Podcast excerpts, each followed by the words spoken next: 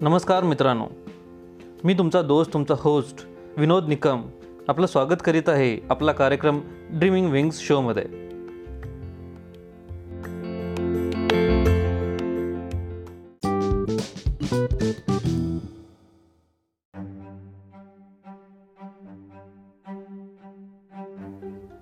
भाग चौदावा. भगवत चातकासारखी हनुमंत येण्याची वाट पाहत होती. हनुमंत सेतुरावांचं मन वळवण्यात यशस्वी होईल अशी तिला आशा होती. आपणच हनुमंत बरोबर का गेलो नाही? गेलो असतो तर त्रास झाला असता. तरी मी पाया पडून विनवलं असतं असे विचार तिच्या मनात येऊ लागले. दोन दिवसापासून भगवा जेवली नव्हती. तिला पोटातल्या गर्भाचा राग यायचा. का हा शनी माझ्या पोटी आला? याच्यामुळं माझं जीवन संपलं. उपाशी राहिलो तर गर्भ आतल्या आत मरून जाईल असं तिला वाटलं. पुढच्या क्षणी तिला असं वाटलं की ह्या लागण्यामुळेच मी जिवंत राहिले आहे. नाहीतर असली घाणेरडी बोलणे ऐकून कृष्णा नदीत बुडून मरणंच जास्त सुसह्य झालं असतं. मुंबईला गेलेला हनुमंत रिकाम्या हाताने वाईट बातमी घेऊन आला. त्याच्यासाठी वाट पाहत असलेल्या हळदी कुंकवाने आणि मंगळसूत्राने सुशोभित असलेल्या भगवाला विधवा झाल्याची बातमी ऐकावी लागली. दिवस भरत आलेली भगवा ही वाईट बातमी ऐकून बेशुद्ध होऊन खाली पडली. या शॉकमुळे ती बाळंतीनही झाली. गर्भात पुष्कळ पाणी भरलेलं होतं त्यामुळेच पोट एवढं मोठं दिसत होतं. हकानबी चकित होऊन म्हणाली अगं बाई मी पहिल्यांदाच एवढं पाणी जाताना पाहिलं आहे. आणि हे उंदराचं पिल्लू असल्यासारखं मुलगा पाहिला. नसत्यावेळी शंकर जन्मला. त्याच्या जन्माची कोणाला आतुरताही नव्हती. देवाला कोणी नवस केलं नव्हतं. त्याचा जन्माचा कोणाला आनंदही झाला नाही. भागवा काल परवा घडल्यागत सगळ्या गोष्टी सविस्तरपणे सांगत होती. पंचावन्न वर्षापूर्वी घडलेल्या ह्या गोष्टी त्याला साक्षी अशी फक्त भगवा होती. काळ एके ठिकाणी थांबला आहे असं व्यंकटेशांना वाटलं. त्या काळचं वातावरण कर्मट होतं. त्यातून शुरपालीसारख्या खेड्यात कर्मट लोकांच्या ब्राह्मण वस्तीत सोवळंही कडक होतं. नुकतीच बाळण झालेली सोळा वर्षाची भागवा मनात नसूनही सामाजिक दृष्टीला बंदिस्त झाली. तिला केशव पण करावंच लागलं. त्यातून तमन्ना कुलकर्णीसारख्या सोवळं ओवळं मांडणाऱ्या घरात राहायचं तर ते आवश्यकच होतं. भगवाला कोणी विचारलं नाही. मुलाला वर्ष व्हायच्या आत घोट्यापर्यंत येणारे भगवाचे केस मुळासकट कापले गेले. लोकांच्या दृष्टीने भगवा शुद्ध झाली.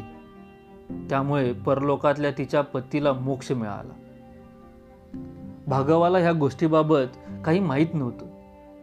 लग्नानंतर नवऱ्याबरोबर पंधरा दिवस एकत्र राहिल्याबद्दल तिला केवढी कोमत मोठी मोजावी लागली होती. चिंतामणी काळे चांगला असला तरी बालबुद्धीचा होता. भागवाला नवऱ्याने सोडल्याची बातमी गावभर पसरली. तिला आणि हनुमंतला गावात मान उंच करून फिरता येईना. श्रावणातले दिवस म्हणजे कर्मट लोकांच्या गावात शुरुपालीत सणाचे दिवस असायचे. असं म्हटलं तर वावगं होणार नाही. दररोज एखादी पूजा कथा बायकाने मुलांना सरांची भारच असायची. जिथं पाहावं तिथं गडबड आणि गोंधळ. सौभाग्यवतींना मंगळागौरीची पूजा तर फार श्रेष्ठ पूजा वाटायची. सुपाचं वाण देऊन अखंड सौभाग्याची अपेक्षा आशीर्वाद रूपाने करणे ह्यासाठी ही पूजा असायची. सगळ्या बायका तयार होऊन पूजा करत गाणं म्हणत सगळीकडे फिरत होत्या. भगीरथीने मात्र उंबरटा ओलांडणं किंवा कोणाशी बोलणं निषिद्ध होतं. पूजेच्या वेळी मंगल प्रसंगी तिचं तोंड पाहणंही अमंगल होतं. तरुण भगीरथी म्हणजे सगळ्यासाठी अपशकून अपकीर्ती अपमान होती. तिची अनेक स्वप्न होती पण नियतीच्या ह्या खेळानं सगळंच बदललं होतं. या जुन्या पद्धतीनुसार चालणं तिच्या शक्ती बाहेर होतं. स्वतःचं सगळं जीवन असंच घालवण्याचं धैर्यही तिच्यात नव्हतं. दिवस पुढे पुढे जात होते आणि तिचं जीवन निराशेच्या अंधारात बुडत होतं. ह्या माझ्या जीवनाचा उपयोग काय? हे मूल जिवंत राहून काय करणार आहे? असं वाटून तिनं मुलाला खांद्यावर घेतलं आणि कोणालाही दिसणार नाही अशा रीतीने कृष्णा तीरावर आली. अमावस्येची रात्र. रात्रीची गूढ शांतता. कृष्णा तीरावरच्या देवालयातला नरसिंहही शांत झाला होता. नदीला पूर आला होता. ज्या नदीच्या नरसिंहाच्या जत्रेत आल्यानंतर सेतूबरोबर तिचा संसार थाटला होता त्याच नरसिंहाने तिच्या संसाराची नाव बुडवली होती. मूल आईच्या खांद्यावर शांत झोपलं होतं. दिवसाही बाहेर येण्यासाठी घाबरणाऱ्या भगीरथीला ती रात्र भीतीदायक वाटली नाही. जीवत जाणार असेल तर भय कशाचं? जगायचंच अशा नसताना कशाला घडत पडायचं दृढ मनाने भगीरथी कृष्णा नदीत पहिलं पाऊल टाकलं रक्तही गोटून जावं असं थंड पाणी होतं. आई कृष्णा आई माझ्या पातिप्रवत्तेला तू एकटीच साक्षी आहे. हा जन्म आता पुरेसा आहे. मला तर आईवडील नाहीत. मला तुझ्या पोटात घे. असं म्हणून दुसरं पाऊल भगीरथीने पाण्यात टाकलं. कमरेपर्यंत आलेलं पाणी ओटीत असलेल्या शंकराला भिजवायला लागलं तेव्हा तो झोपेतून जागा झाला आणि जोराने ओरडला. भगवा गोंधळली. आता बुडणार इतक्यात चौडा नाविक कुठून तरी प्रकट झाला. रात्रीचा अंधार माशालीचा उजेड घेऊन लाल झालेले डोळे अंगभर पसरला दुर्गंध काळा कुळकुळीत पण धट्टा कट्टा. त्यानं परिस्थिती जाणली. धैर्यानं एकाच हातानं भगवाला त्याने बाहेर खेचलं. हे बाई तू गंगावाकडे जातेस? तिच्यामुळे आपलं जीवन समृद्ध होतं. अशा वेळेस तिच्या कुशीत शिरून तिला बदनाम का करतेस? असं म्हणत तो तिला रागवला. जीव वाचवणाऱ्या नाविकाला बघून काही न बोलता ती रडायला लागली. तिने त्याचे आभार मानले नाहीत. अर्थात तो तिची परिस्थिती जाणून होता. बाळे देवाला आवडेल असं काहीतरी जीवनात करून दाखव. देवाने ह्या जन्मात दुःख दिलं तरी सुखही देतो. सगळ्यांना दुःख आहेच अगदी महाराज सत्य हरिश्चंद्रालाही स्मशान राखावं लागलं होतं. मुलाचा चेहरा पाहिलास का? त्याची काय चूक? त्याला मारून तू मेलीस तर तुला राक्षसाचा जन्म मिळेल असं त्यानं तिला स्वतःच्या भाषेत सांगितलं. शंकरला पोटाशी धरून भगावा घरात शिरली तेव्हा पहाट होत होती.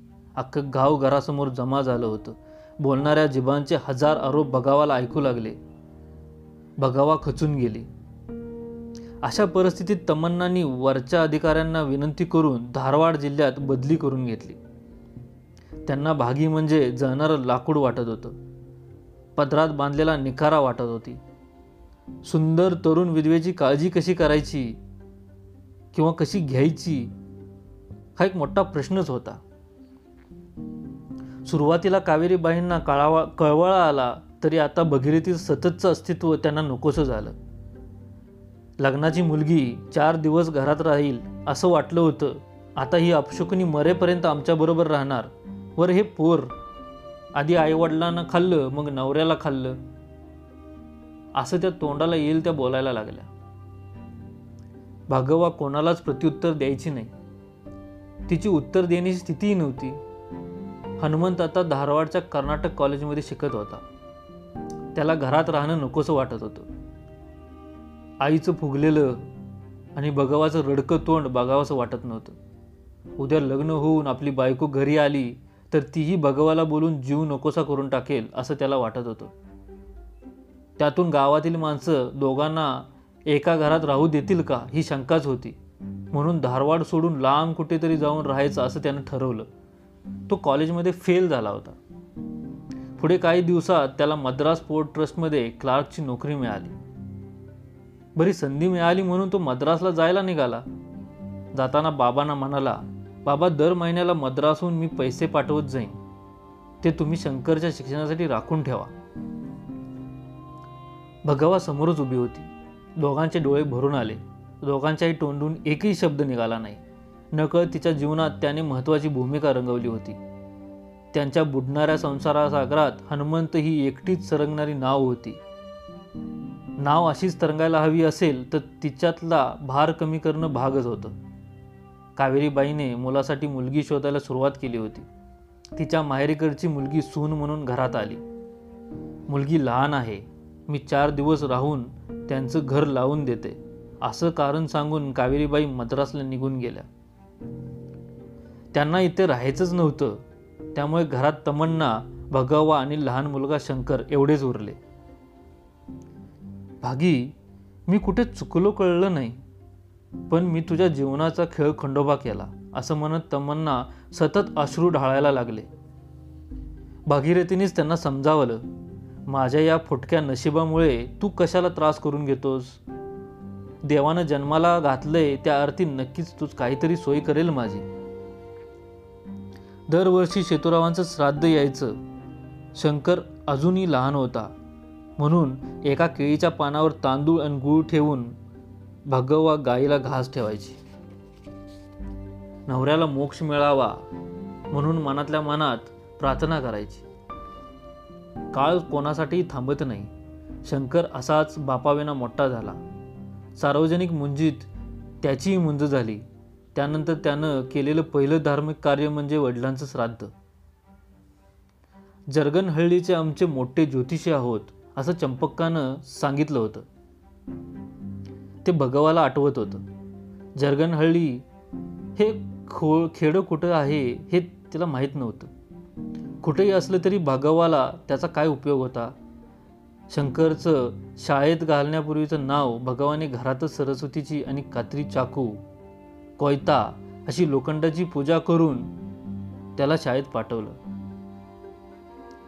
तमन्ना त्या शाळेत घेऊन गेले आणि शंकर सेतुराव जोशी असं नाव घातलं. मुलाला बागवाने कधीही त्याच्या वडिलाबद्दल किंवा आजीबद्दल वाईट सांगितलं नाही.